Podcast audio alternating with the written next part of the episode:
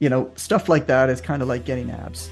It sucks yeah. to get there and it sucks to maintain it, but you kind of have to do it in order to figure out that it's really it's like the same thing as getting rich. It's like, well, I mean, not to say that it sucks, not to say that you don't want to strive to make a lot of money. I think that I think that having a lot of money is better than not having enough money. But you realize that money is an amplifier. It amplifies everything that's already there. And so if your life sucks or you're a miserable person or you don't have good friends or you're not philanthropic or you don't exercise enough, having more money ain't going to do shit. It's just going to amplify that. If you're a selfish jerk, having more money is just going to make you more of a selfish jerk. Right. And and so the key then is to try to be a good person all along, try to do the right things all along, try to mm-hmm. exercise and live a well balanced life. And yeah. uh, having money is going to amplify all of the good things you're already doing. But right. if you're sacrificing a ton in order to get a lot of money, you don't have to read many biographies of super successful people mm-hmm. in order to uh, realize very quickly that, well, you might admire what they've accomplished, you don't desire their life. Welcome to the Strength Connection podcast, a show to share stories, insights, and experiences in strength, physically, mentally, and spiritually. I'm Michael Krukowski, host of the Strength Connection, and I'm so grateful that you can join me today. So, in these episodes, I connect with some of the most inspiring and successful individuals to chop it up and learn from true life experiences that have helped them become who they are, the strongest versions of themselves. One of the greatest ways I've always learned the most important lessons is through stories. We all have them, and they make us who we are. So, let's dive in. Here we go. Hello, my friends. Welcome back to the Strength Connection podcast. Jonathan Goodman, good to see you, man. Thanks for doing this. Hey, dude. Been a while.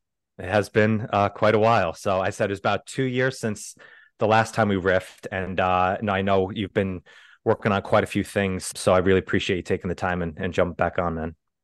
Yeah, this be fun. I mean, I'm I'm excited uh, to go through all these mindset shifts and stuff like that. Like I said to you beforehand, you know these these form the framing of my next book. Yeah, and Not... the book has been about two years and it'll be out mm-hmm. in January 2025. So it's like a mm-hmm. three year project, and it'll be really good to be able to explore these with you and kind of get your see what your response is because uh, writing is kind of an echo chamber activity. I love it. I love it. Yeah. So, like to kick this off, I'll, I'll give a framework of how our conversation is going to go today. Did just want to always, you know, highlight too. You were one of the first people that I really started reading and digesting their content 15 years ago when I first got into the personal training world, and Jesus. was one, yeah, that I really realized it wasn't just about the sets and reps, but just about getting into the business side, the mindset side, really looking at every different aspect of producing a quality life. And you can do that through health and fitness. So you were really one of the first voices that I've heard, which kind of always made me want to ask more questions and go deeper into it, which is a lot of the framework of what we're going to do today. So to just set the scene is uh late October, you put a birthday post out, turned 38 and went over the last year of your life. Made a couple million yeah. dollars, got a great book deal, worked out almost every other day still. And while having two kids, a six year old and a one year old, and going through pretty severe thing going on with your wife and surgery. And there's 20 mindset shifts that you brought out here. And when I read this, I was like, these are all not just great advice, but there's a lot of depth in these. So what I wanted to do today is go through some of these, see highlight some of them and allow you to expand and we'll dive in there. Sound good? Yeah, let's do it. I'm a little bit nervous. well, I wanted to let's I'm going to start with the first one right off the bat. It says it's helpful to admit that we're all amateurs. So, first question I want to ask is is there a reason that this was number 1 or was it just the first one that came to your mind? I yes, I mean the order was very much on purpose. Mm-hmm. The first chapter in the book so the book is 18 timeless lessons to become the obvious choice. And it's very much a recalibration back to the timeless things that have always worked, that will always work. Whereas we obsess over algorithmic changes and technological developments, and I don't think that they can be ignored but I think at the end of the day, it's humans who use the technology, and the humans are the people who matter more at the end of the day. And and you know, there's always going to be the buttons are always going to change. The humans who push them are not going to change. So we mm-hmm. should probably understand the human. And one of the major facets of it is this this juxtaposition between what I call chaotic ambition and true ambition. And I think a lot of chaotic and reckless ambition happens as a result of quite simply we think that we're better than we are. We think that we know more than we do. We think that we know things that are special. We live in a world, and it's going to become increasingly more so like this, where information's democratized. Like there's no competitive advantage to knowing more. I mean, unless you're maybe at the top of the world for whatever you do. Mm-hmm. But even then, oftentimes there's such diminishing returns once you get past a certain point of knowledge in a subject mm-hmm. that there really isn't that much to gain, even if you are that much more knowledgeable on whatever your subject is. Mm-hmm. Because the majority of what anybody needs to solve their problem is actually 101 level information. Right. I mean, fitness is a perfect example of that, but it's the same for anything. Like, what do you need to do? You need to mm-hmm. basically sleep relatively well, eat good food mm-hmm. and as little crap as possible, and try to move every day. I mean, really, that's the 80 20 of it. Like, if you did mm-hmm. that, you'd be you'd be doing pretty well. And so I think it's helpful to admit that we're all actually amateurs because that what that allows us to do is that allows us to separate from this kind of nagging existential feeling like we always have to know more about our thing and actually what we need to do is we need to surround our thing with a lot of complementary skills and complementary mm. bits of knowledge yeah. that allow us to amplify our impact and those are behavioral psychology or psychology those are writing skills, communication skills, presentation skills. Those are financial skills. I mean, do you understand how money works? Mm-hmm. Money is the biggest, com- is the most important commodity in the world. Right? No commodity exists if money doesn't exist, and so you have to understand how money works. Mm-hmm. And when you start putting these things together, what you realize is that actually you need a basically okay knowledge of your thing and then you need to surround it with basically okay knowledges of everything else. Mm-hmm. For example, by any standard, I was just an okay personal trainer. I mean, I have a kinesiology degree. Right? I trained clients. I read the same books as everybody else. You know, I was fine. I was good. I was good enough. But I was a very successful personal trainer, and I was a very successful personal trainer not because I was that good at the fitness and nutrition side. It's because I understood I had a, a, a mediocre knowledge of psychology, hmm. and I had a mediocre knowledge of marketing and business development. And those three things put together helped me rise above my industry. In right. any of those individual fields, I would be considered just okay to mediocre. But when you start combining them, is when the real magic happens. Yeah, those unique pairings. Yeah. Yeah. I mean, yeah. Yeah. Uh, yeah. You know, I thought was interesting when I'm, and I thought you would put that one first for a reason, which I'm glad that I was, you know, my intuition was good on that mark. And it is, especially in the, in the time that we are now where it's so easy to jump on anything and compare yourself to someone yes. else. And they think yes. that they know so much more about something than you do, realizing that even the top of the top of the people, Jeff Bezos is an expert at certain things but he's an amateur in probably many different things in his life because he's only pigeonholed himself into right. one thing. And I think when you realize that, you realize that we're all trying to figure this shit out one day at a time in here. Yes. And it allows you personally, for me, when I hear that, I know, okay, I can do my best with what I have today. And I can just work on that and get a little bit better at certain things at one time. Like, how do you beat Michael Jordan? You sure as hell don't, you don't play, play basketball. basketball. I mean, you play your own game. Yeah. You figure out what your game is and you play it. And I think a lot of people are trying to play the wrong game today. Mm. They're trying to compete with influencers and playing the influencer game, but they don't want the rewards uh, of of the influencer game, which we can get into if you want. But it's mm-hmm. it's completely different reward mechanisms, time horizons, and rules of engagement. Yeah and uh, and it's a fine game to play. There's nothing wrong with it. Yeah, but you're going to get your ass kicked if you're playing Michael Jordan at basketball. Right. Simple as that. Yeah. I want to just go back really quick because you mentioned this of chaotic ambition versus true ambition. Can you explain that a little bit more on that? Yeah, 100% I can as I open up the book right here. Uh yeah. So chaotic ambition is is it's reactive, it's competitive, it's rushed. True ambition is proactive, it's thoughtful, it's strategic. So true ambition allows for calculated risk, provides the energy direction necessary for achievement. Too often we find ourselves driven yet tired, motivated yet anxious, hardworking yet frustrated and burned out. So much of what we do when we're working hard just simply doesn't matter. It's a reformative effect of our fast paced, social media driven environment, of the crushing pressure of ambition and competitiveness.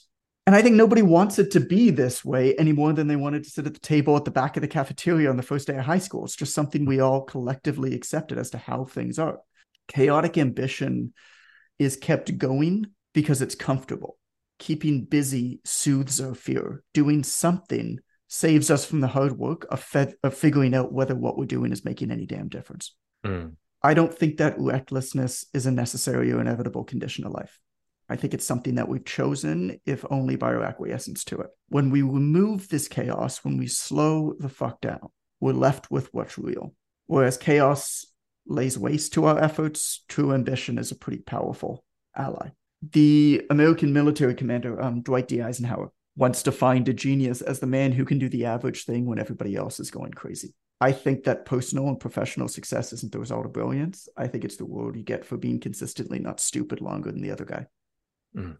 Do you find that with, I mean, you've got a lot of irons in the fire of a lot of things that you're working on. Is it, do you sometimes, do you have to sit back often and make sure like I am following my true ambition? Does the chaotic ambition sometimes kind of mm. wean themselves into your own mind? I mean, I've fallen into the trap, I feel like so many times over the years that I can mm. recognize it pretty quick and pull myself yeah. out of it. I do have a lot of irons in the fire, but I don't do a lot and I think that that's the misconception. It is, uh, oh God, what was his name? James uh, something. He he was one of the guys who discovered the DNA double helix structure, mm-hmm. and he has this famous quote where he says, uh, "In order to achieve great things, one must remain slightly unemployed at all times." and that's not the exact quote, but it's good enough. It's beautiful. Mm-hmm. I'm I'm unemployed most of the time. Mm-hmm. I mean, how long did it take me to get back to your email? Right. Sorry about that, man. A month? I don't know. It's all good. but I don't feel any pressure to abide by a lot of the standards of things like responsiveness or uh, meetings. Mm-hmm. And that is not a optimization exercise in terms of business or financial gain that's me trying to figure out okay what's the way that i want to live my life and what's good enough here and there and so the businesses that i run are in no way optimized for profit and i've resisted uh, any outside investment or partnerships because to me incentives have to line up i have a lot of friends who have sold big parts of their business or taken a lot of investment and in every single case the business just changed because the incentives changed and that wasn't necessarily a bad thing in every case. I just watched it as an onlooker and realized that it wasn't something that I wanted personally. In order for me to have the type of businesses that I have, I needed to remain in control of them and mm-hmm. know that, hey, these things aren't going to be as big as they might otherwise be because I'm not willing to do the things that have to be done in order for that to happen. So, yeah, I mean, my stuff grows slower. Yeah. It's fine, man. I got time. Yeah. you know? know that kind of you know it's a good segue into you know the second one which was curated selections of successful stories skew your reality yeah and i loved when i read this because personally i think like many people i love knowledge. I, I read a lot of books. I love biographies. I love hearing about other people's blueprints of right. things. And so often it could it throws you off the path of what is working or what is actually the thing that you want more so because it's very easy to look at something external of what somebody else did and not realize that they might be talking from experiences like down the road that you are not in right now and it's very easy to go back into that term of like feeling like you're lacking something and then completely shift off and then all of a sudden you realize that you just shifted everything and it's not aligned with the vision that you have and i've caught in myself i've caught myself in that trap numerous times from there. And I think it kind of goes back to your point of chaotic ambition versus true ambition. Yeah. I like that you pulled this one out. In many ways, you hit the nail on the head. There's a few missing pieces that I'll that I'll go over from what you said. This was actually uh, the sample chapter for the book proposal, and that's how important I think that this topic is because you're right there's there's so much information out there there's so much storytelling out there there's so much content out there but it all suffers from what's called survivorship bias we hear about it because it worked you don't hear about the stuff that doesn't work against all odds success stories get shared as gospel. If they can do it so can you. And inspirational examples are wonderful. They can be quite useful. But i think what's also useful is the awareness that being surprised when something works is a really bad thing.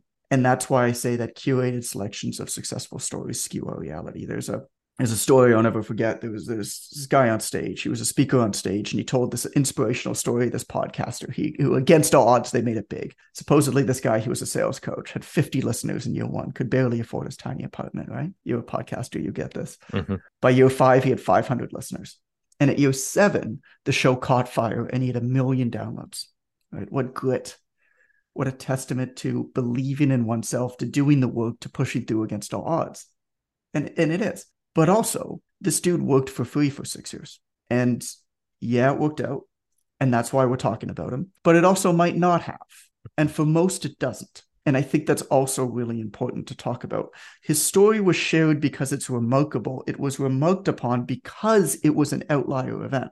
The more unexpected the success, the bigger the outlier, the better the story. Not to say that we can't learn bits and pieces from outliers, but it's a mistake to expect similar results from doing the same things. Mm-hmm. Success stories are visible, failures are invisible, and the resulting effects are a combination of overly optimistic thinking and correlation causation experts. The only reason we're hearing about our hero is that his success was unexpected. The only reason we're hearing about him is because the odds were stacked against him. Bad decisions can still result in positive outcomes. A 95% chance of failure still comes with a 5% chance of success. Mm-hmm. But survivorship bias assumes that success tells the whole story and ignores right. past failures. Nobody is going to speak on stage about people who take insane risks, fail miserably, and live their lives as abject failures in beds of their own making. Here's the thing in math, 20 times 1 is the same as 1 times 20, but in real life, it really is. Mm-hmm. For example, you can raise the average level of wealth of everyone in a baseball stadium by $100,000. You want to know how? Get How's Bezos that? to walk in. So we need to be really careful when we're consuming these sensational stories. And I don't think that they're necessarily bad, but I do think they're really important to understand that mm-hmm. success mm-hmm. equals talent plus luck, and great success equals a little bit more talent and a lot more luck. Yeah. Love what you said there about these are outlier story they're beautiful stories they they give you fuel like they give you motivation and inspiration but Wonderful. i love uh yeah my friend carrie campbell always uses the phrase are you looking for inspir- inspiration or information yeah. like if you listen to something for inspiration and it fuels you up to get what you need to done during the day that's a great thing but if you're looking for information, which is often we're looking for a savior because we don't feel good in what we're doing. Right. This is where I've had this is where I've had uh, debates about the law of attraction because we always hear about the term the law of attraction, but you're only hearing the stories of when it worked. Like yeah. how many people have wished for all the things in there and then it doesn't work out. It doesn't pan out. That's the 95% of it. Like you can't I would say that, that one's people... more of a 99.9 to 0.01, but it's I mean, think about uh, what happened a couple years ago if you follow like the crypto markets or the Wall Street bet story and all that think about this Dogecoin millionaire dude. I don't know if you if you came across that, but mm-hmm. this guy, he, all this press everywhere, right? It's this dude who hailed himself as the Dogecoin millionaire. Basically, he saw Elon Musk tweet about Dogecoin, and he knew that this thing was gonna make it big.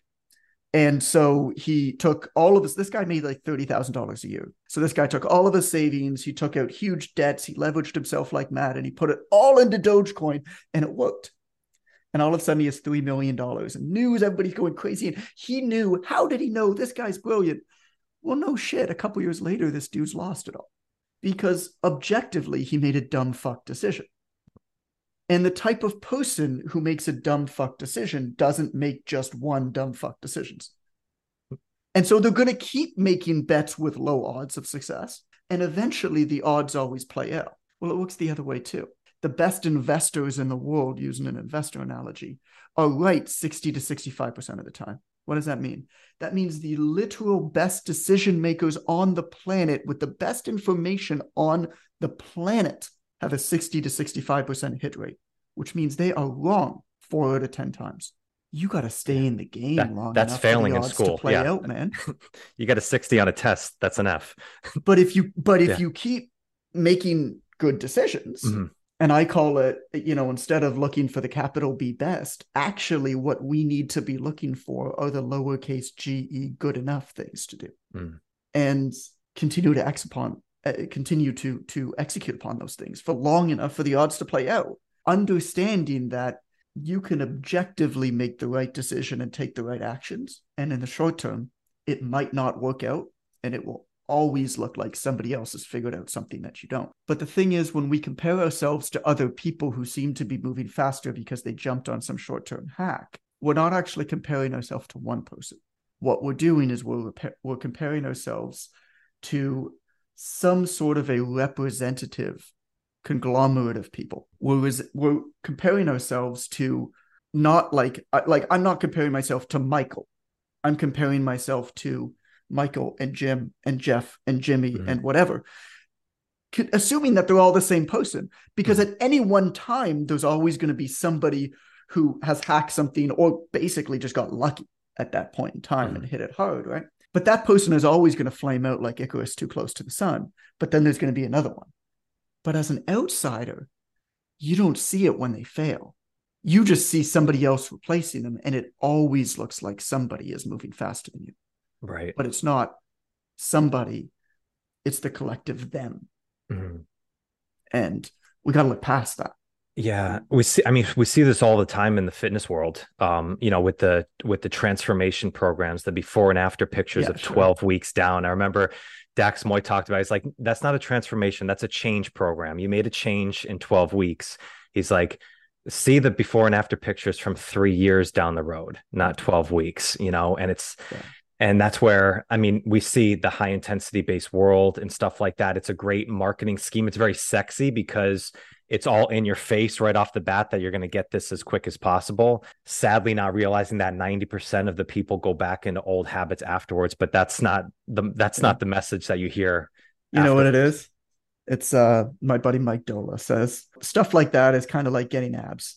You have to get him to realize it's not all that. It, and it sucks and it really sucks to get there yeah it sucks yeah. to get there and it sucks to maintain it but you kind of have to do it mm-hmm. in order to figure out that it's really it's like the same thing as getting rich it's like well i mean not to say that it sucks not to say that you don't want to strive to make a lot of money i think that I, I, I think that having a lot of money is better than not having enough money but you realize that money is an amplifier. It amplifies everything that's already there. And mm-hmm. so if your life sucks or you're a miserable person or you don't have good friends or you're not philanthropic or you don't exercise enough, having more money ain't going to do shit. It's mm-hmm. just going to amplify that. If you're a selfish jerk, having more money is just going to make you more of a selfish jerk. Right. And and so the key then is to try to be a good person all along, try to do the right things all along, try to mm-hmm. exercise and live a well balanced life. And yeah. uh, having money is going to amplify all of the good things you're already doing. But right. if you're sacrificing a ton in order to get a lot of money, you don't have to read many biographies of super successful people mm-hmm. in order to uh, realize very quickly that, well, you might admire what they've accomplished, you don't desire their life. How many, let me ask you this, how many divorces out of the 10 richest men in the world, how many divorces do you think that they have together between them? I'd I'll be conservative and say seven. 14. yeah. You don't need to know much else, do you? Yeah. Yeah. And ask anybody who's gone through that process and say, I mean, yeah, it's right. Yeah. So, right. So we often don't have a problem with authenticity. We have a problem with trusting that our authentic self is enough. So I love this term, Jon, authenticity, because I think it gets thrown around so much in here yeah. when it's uh you know, if if you it's kind of like saying I have a good sense of humor. Well, it's better to prove that by just saying something funny. Like if you're authentic, then you probably don't need to say it. But I realize that but I realize that it is it's something that it seems like we strive for is to be authentic. We're always questioning it. But when you said that at the second part, we have a problem trusting that our authentic self is enough.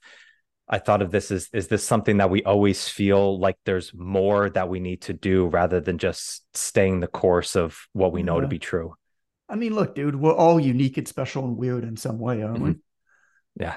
I think that trusting our uniqueness and working backwards is the essence of having a vision. And I think that having a vision for your business is like reading Twitter your entire life and then discovering there's such a thing as books. The world stops being scary and overwhelming, and then it starts to make sense. I don't think that anxiety and overwhelm result from the amount of work you have to do. I think the result of not knowing whether the work you're doing is, is making any damn difference. Most of us don't need to work more. We need to get better at choosing what to do. And a lot of this has to do with this term authenticity, but the reality of it is just kind of being okay. I want to tell you about a, a, a buddy of mine. His name's Brian Pirrip, two R's, P I R R I P. And Brian is my favorite person to follow on the internet. Uh, he has the most loyal and best Rolodex of sports code, particularly baseball code collecting enthusiasts in the world. Brian, for 10 years, uh, produced television shows for Chinese tourists to come to the United States and ran boutique tours for Chinese tourists in the United States. Uh, and then COVID happened. His business is gone like that, right? Like finished. And so one day, Sam, who's one of his business partners, they were just sitting there. He's just like, what the hell am I going to do? Right. Sam's like, you always talk about baseball cards, dude. He's like, yeah, but I, I something I just do like behind the scenes, whatever. So Sam's like, you got that card on your desk. You say it's one of your favorite ones. It was a Jose Canseco 1986 Donruss rookie. He goes, just talk about it. And he filmed him. And they uh and they put the video up on TikTok, brand new TikTok account. Went to bed. 37,000 views the next morning. He said, do it again picked up Ken Griffey Jr. Upper Deck, 1989. Talked about it. Talked about its place in its childhood, right? 100,000 views in the first 24 hours. He goes, shit, man, we're on to something here. And he started, he started just producing these types of videos. And one of the things he said to me that I'll never forget, he said, it's amazing how shameful I felt about sports cards. I mean, this has been a huge hobby of mine since I was a kid. But there was this feeling that as a grown man, I shouldn't be going and buying trading cards, that it's something that kids do.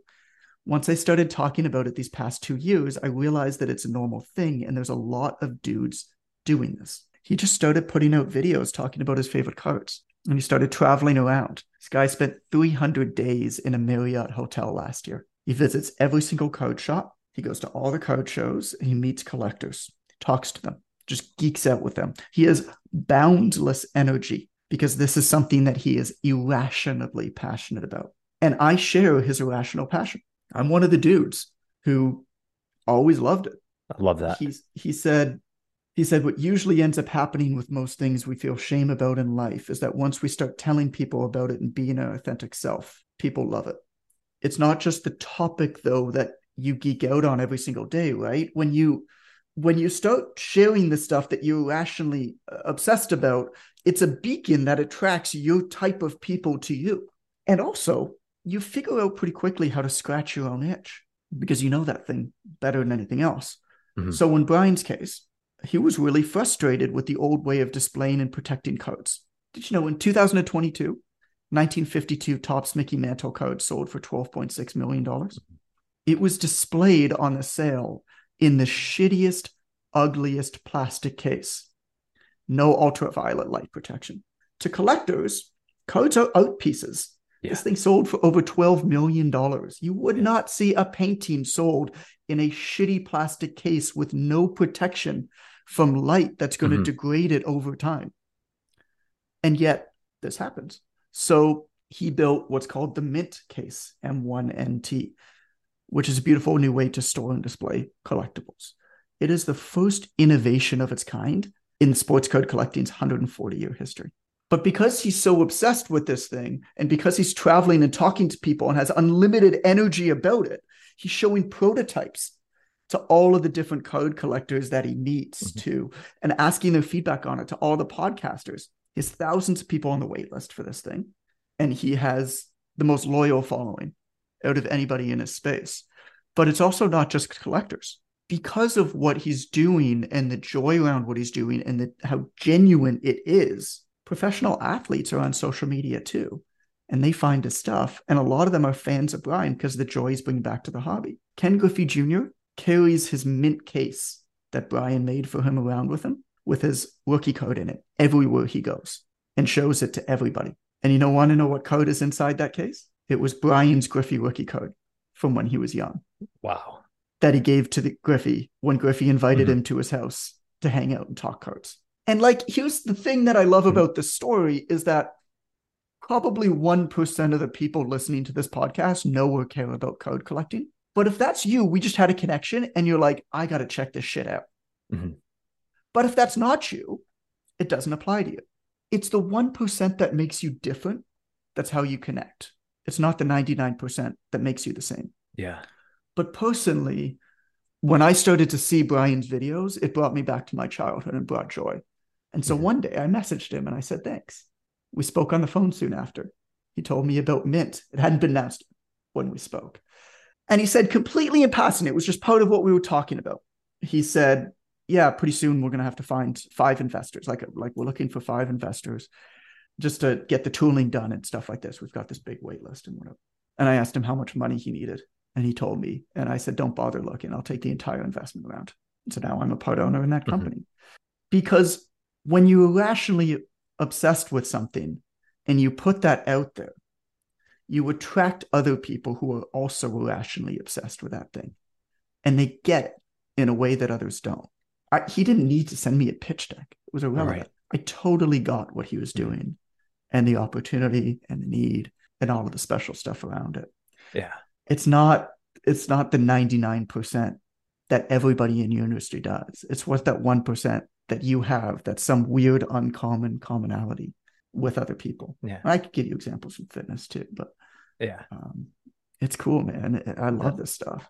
Dude, that there's so many threads in that story Jon that i love um i think i was thinking one of the best definitions you could probably say of authenticity is what are you irrationally passionate about Huge. i think that that is a great question to ask and as you're saying that there's I, I don't i forget the guy's name but there is a guy who on instagram he has a page where he's a huge just disney fanatic and he yeah. he's an adult disney fanatic and he tours the park every day and goes into all the details and all the intricacies. He yep. talks about the stories of the custodians, the people that work there, like all wow. the di- and you don't have to, what's interesting is as you said like the 1% of people who are interested in Disney will immediately go there, but a hundred percent of people also know when somebody is so passionate about it, excited that's, about something. That's the part. Yeah. Yeah and yeah. i love that and i love that that when you when you speak about something that you are so excited about and like i don't have to be know anything about really the topic but if you like i know a little bit about baseball cards i like i have a few like from my old childhood but i would go there and follow that all the time like just to see the just details fun, and the man. intricacies behind it and you just pick that up and that's such a lesson I'm taking from this, and I hope everybody, uh, you know, takes from that as well. Is like, what are you irrationally passionate about? Like, what do you, what can you talk about at nauseum without getting tired about it at all? Right. That's something that in the world that we have now of using things like social media or developing a community of people that maybe aren't directly in your vicinity, but you can do it online. There are people around there that share that same passion 100%. for what you're doing.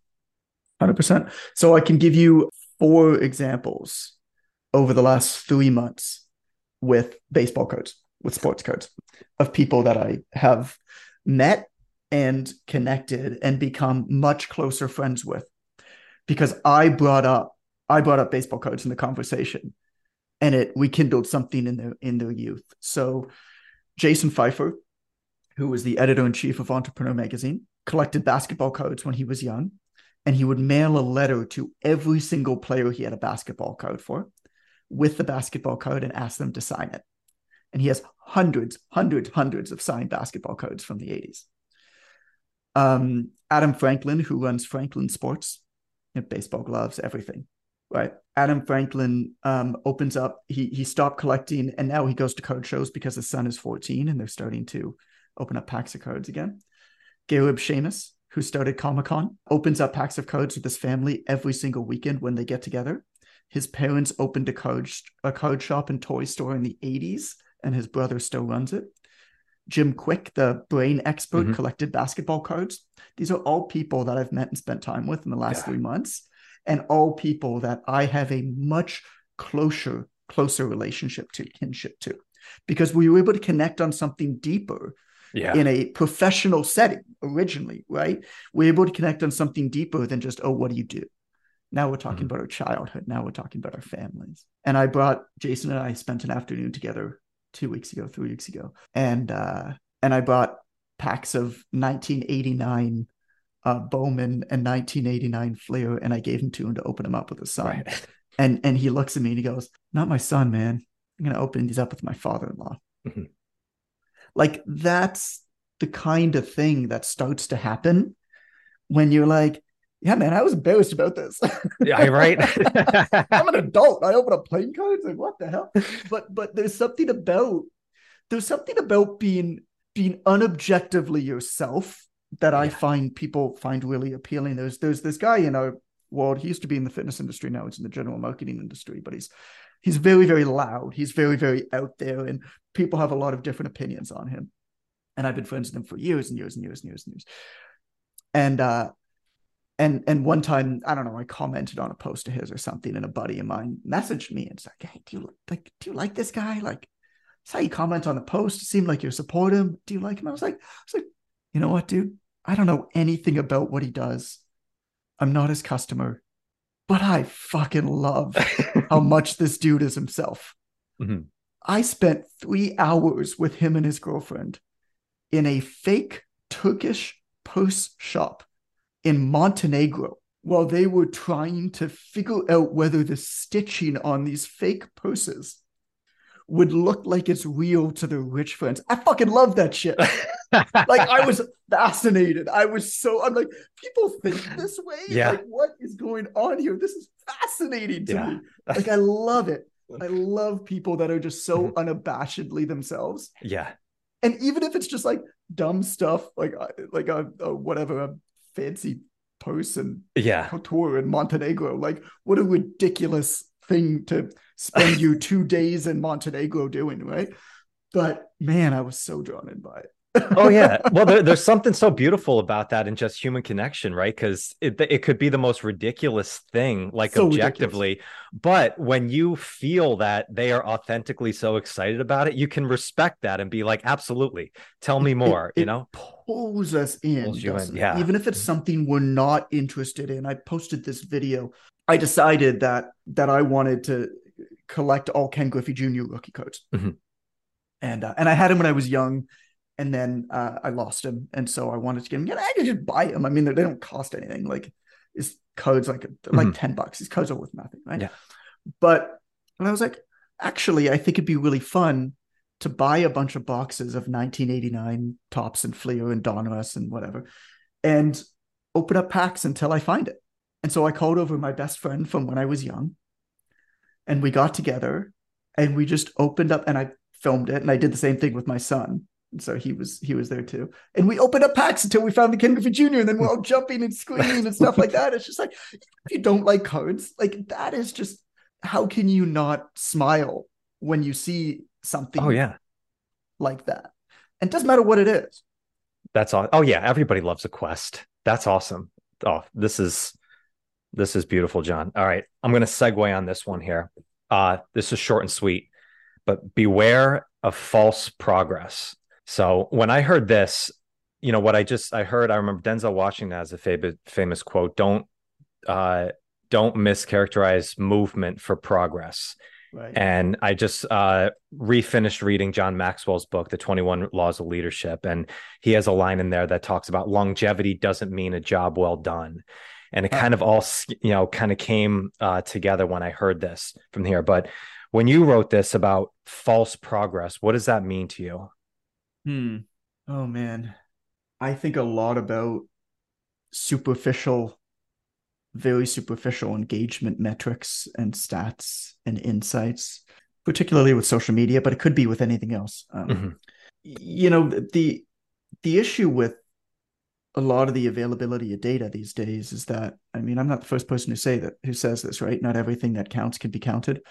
Over 90% of sales still happen through word of mouth, mostly offline. But we can't measure that. We don't see it. Right. And so we put all this emphasis on stuff that we can measure because we can see it and we can measure more and more and more and more every day. What we have to understand is that there's a misalignment in goals between the platforms that we use and our goals in using them. Now, you have to take into account the game that you're playing. If your game, if the game that you're playing is to try to become an influencer on Instagram, great.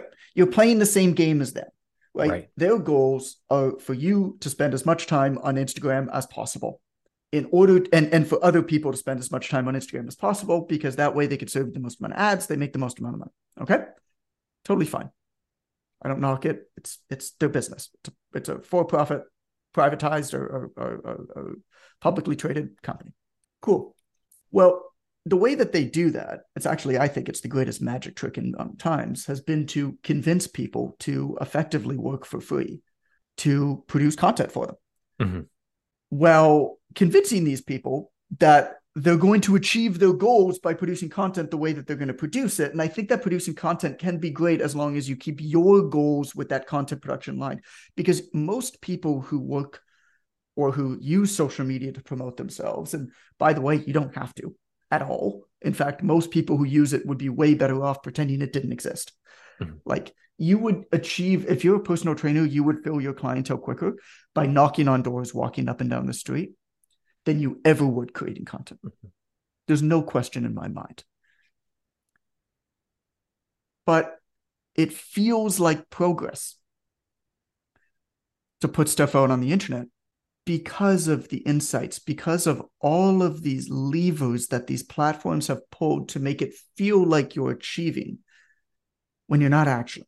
Mm-hmm. Their goal is for you to stay on social media. Your goal is to right. leverage that platform to be able to generate business and get the fuck off of there as mm-hmm. fast as possible. There is a distinct goal misalignment there. The insights and data that they provide you are the insights and data needed to support their goals, not your goals. Now, there might be some crossover, mm-hmm. but they are not the same thing. And this is why we need a recalibration because you're not making progress just because you got a whole bunch of people to click on a link. Right. I understand social media. I understand psychology. I wrote a book called Viralnomics. I, I tell you, the, I, I, I can write something in any given day that's going to get tens of thousands of likes. It's not mm-hmm. hard to do when you know how to write these things because it's such a, a, a deeply psychological thing that other people are doing when they share information. They share it to articulate what they want others to think about themselves you basically need to just say what other people are thinking in a really punchy, divisive way. Right. It's not hard. But why and to what end? Because if you're playing the game of an influencer, an influencer, a creator, an entertainer, it's all the same shit. It's just branded differently. The entertainment industry is the same as it's always been. It's an outlier industry. You're going to have a few people who are going to win massive. What did um uh, the, the the creator of the George A. Romero, the creator of the Night of the Living Dead, said, "In Hollywood, if you win, they'll pay you a million dollars to come out and fight." like the people who win win massive, right? Right. Mm-hmm. Everybody else basically waits tables for free mm-hmm. in the hope of catching the break. In the hope of the success story that skewed There's their almost nothing in between. Mm-hmm. And if you knowingly, you know, back when people were making like a pilgrimage to Hollywood, they knew the rules of engagement. They knew that it was a long time horizon. They knew that the odds of success were small. They knew that there were outsized rewards for a chosen few. And they signed up for that knowingly. Wonderful. I think it's incredible. I think it's inspirational. I think it's amazing to take a bunch of risks to go and take your shot and try to make something happen. Yeah. The problem that I have now is that the rules of engagement are no longer clear. And so there's a lot of people that are desiring the rewards of one game, but playing by the game and measuring progress on the other one. And the entertainment industry, there's going to be a few people. There's going to be a few influencers. There's going to be a few Logan Pauls. who are going to make it massive. And what he's done is unbelievably impressive. Like him or not, what he's done is unbelievably Mm-hmm. impressive. Not a lot of people like him, dude. Yeah. There's a lot of people trying to be like him. And that's because really an entertainer, it you you don't we we unconsciously all know that in order to entertain around a subject, you only really need a baseline level of knowledge on that subject. Right. You Mhm. really don't need to know Yeah. much about a thing. You Yeah. don't need to be any kind of an expert. Yeah. And so as a result, it's just a pure ex- uh, it's a pure um, exposure game. So you can sell based off of fear and emotion, low priced items, which is why basically every influencer sells some combination of clothing, skincare slash mhm. makeup slash eyelashes slash hair extensions, uh, supplements, energy drinks. Mhm. Like it's it's some combination of that in every single case. It's because they can't sell anything else, man. Right. It's that They surface can't- level things that, yeah. and there are there are exceptions but there's not a lot of them and those really surface level things are low margin high commoditization because they're just easy to do it's really easy to build a vitamin water like sorry everybody who does it like the i mean your entire story of how you couldn't find anything better on the market and so you had to solve this problem by yourself is complete and utter fucking bullshit. There's like three places in the united states that make supplements that white label. Mhm. you call them up they send you a pamphlet in the mail that's a binder that you literally choose your ingredients out of. Mhm. all you motherfuckers are buying from that same place. That's how it works. The entire story of you were not satisfied with anything in the market it's not true Yeah.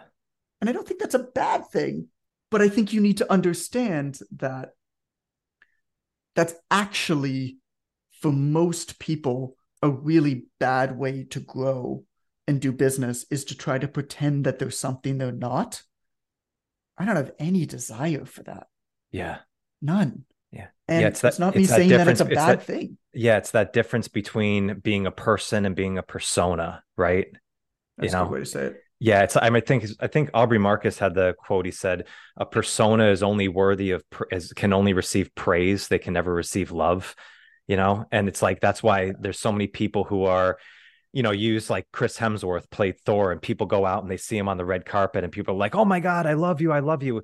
They're not saying I love Chris Hemsworth. They're saying I love Thor. I love what you portrayed, and it is very different. And you can get accolades that can feel very good in the moment, but it's short lived it's it can be very short lived it's the same thing it's like that false progress it's like it's it's like a half baked cookie like it still tastes okay but it's not the full thing that you're getting and you know what we talked about before Jon of like that you know that true ambition versus chaotic ambition and being what are you just so passionate about that has no rationale to it? It's like you love talking about it. Yeah. and as you said it's like you don't need to have this expansive knowledge of so much competence around one subject in order to be successful with it.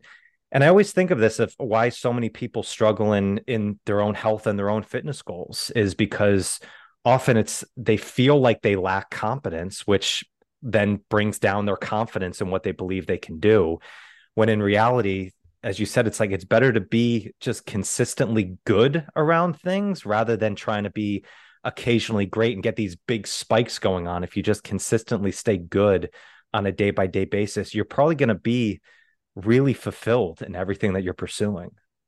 Yeah. Really fulfilled and probably perform it better. And when you surround yourself with people who are your types of people, I you're you're gonna do a better job and you're gonna be happier. I mean, the three most important decisions everybody makes in their life is who to marry, where to live, and what to do for work. Yeah. And interestingly, those are also the three decisions that most people make without much thought. And then by the time they think about them, they have so much sunk cost involved that it's very hard to reverse out of it. Yeah. So, brother, dude, this time has flown by with you in normal, good podcasting fashion. Um, we got through about half of the things that I wanted to, Good. which is totally fine with me. Which so we'll have to, you know, conclude this at another time. But brother, I appreciate you taking the time to jump on to go through these things. As I said, I love the work that you're doing, and uh, can't wait to see all the all the more stuff that you got going on. Appreciate you, man. Thank you so much. Absolutely, man. Absolutely. So if people want to check more stuff of everything that you're doing now, what is the best place that they can go and and see all the work that you're putting out?